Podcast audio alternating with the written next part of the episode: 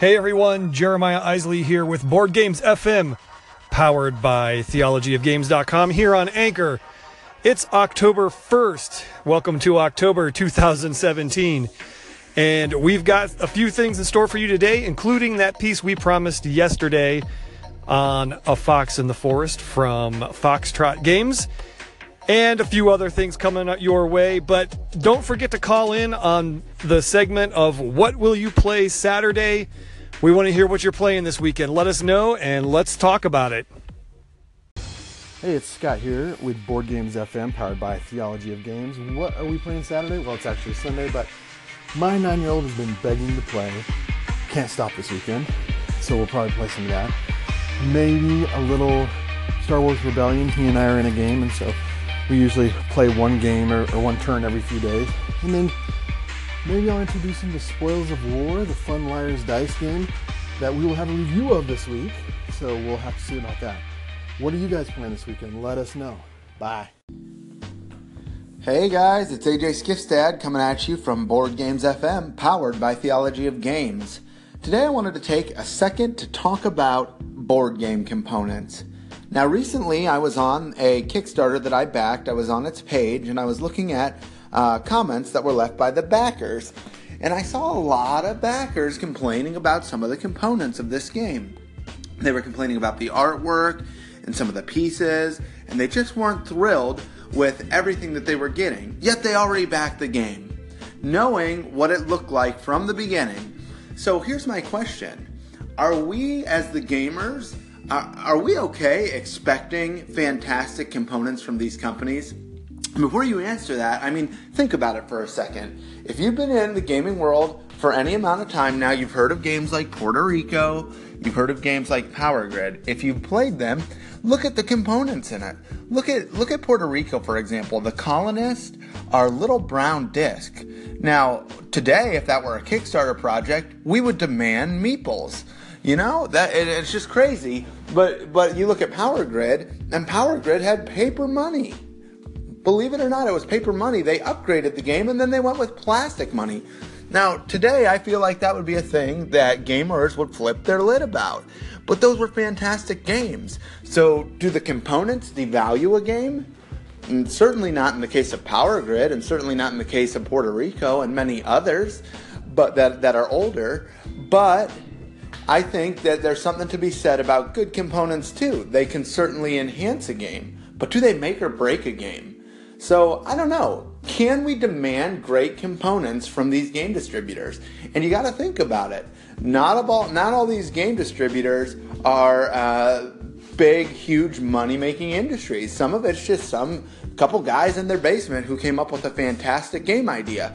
Are they going to be able to put out the best components? Probably not, even if their Kickstarter is funded.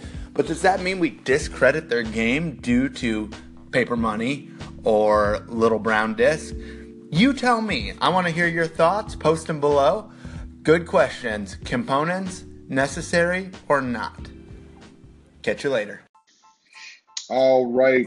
This is Board Games FM, and this is Josh Sipos. And as always, Board Games FM is powered by Theology of Games. I've got a few minutes here to talk about The Fox in the Forest. Fox in the Forest is a game by Joshua Buergel. It is also published by Foxtrot and Renegade Games. And let me tell you, I love this game, and everyone who I play with loves this game, which is always a plus. So, The Fox in the Forest is a two player trick taking game. Yes, you heard me right, a two player trick taking game. Kind of unusual. Most trick taking games are more than two players. Um, but I love this. It's a great two player game to sit down. Just some quick words about the components. They're great. Um, the game comes in a small box. It's about two thirds of a full deck of cards. Um, the scorekeeping chits are little cardboard chits, and they're nice. There's a couple reference cards which are great, and I, I love this game, and I love the components. The cards feel great, they shuffle great, they hold up well too. So, two-player trick-taking game. How do you like it? I love it because they use a really interesting scoring mechanism. And I won't get into all the details of how the game plays because, in the end, think euchre, two players, you're there. So, what are the unique things about this trick taking game? One, the scoring. Like I said, so there are some different scoring tracks which make this game super interesting and keep it new every single time, in my opinion. Um, one thing is, as far as scoring goes, you know, most trick taking games take the most tricks and you're in business. Well, in this game, if you take the most tricks, um, which is up to 13, you're considered greedy and you get zero points. There's based off the number of tricks you take, you're going to get a different number of points. It's not one trick equals one point. So if you take zero to three tricks, you're considered humble and you'll get six points. If you take seven to nine, you're considered victorious and you'll take six points. Like I've already said, if you're greedy, you take all the tricks, 10 or more, um, you're going to get zero points. And then there's this section of defeated. Four, five, and six tricks will get you anywhere from one to three points. So each game is really interesting because you're playing up to 21 points. And each round that you play to get to that 21 points, maybe you're going to get most of the tricks. Maybe you're going to get the least of the tricks. Maybe you're going to get somewhere in the middle.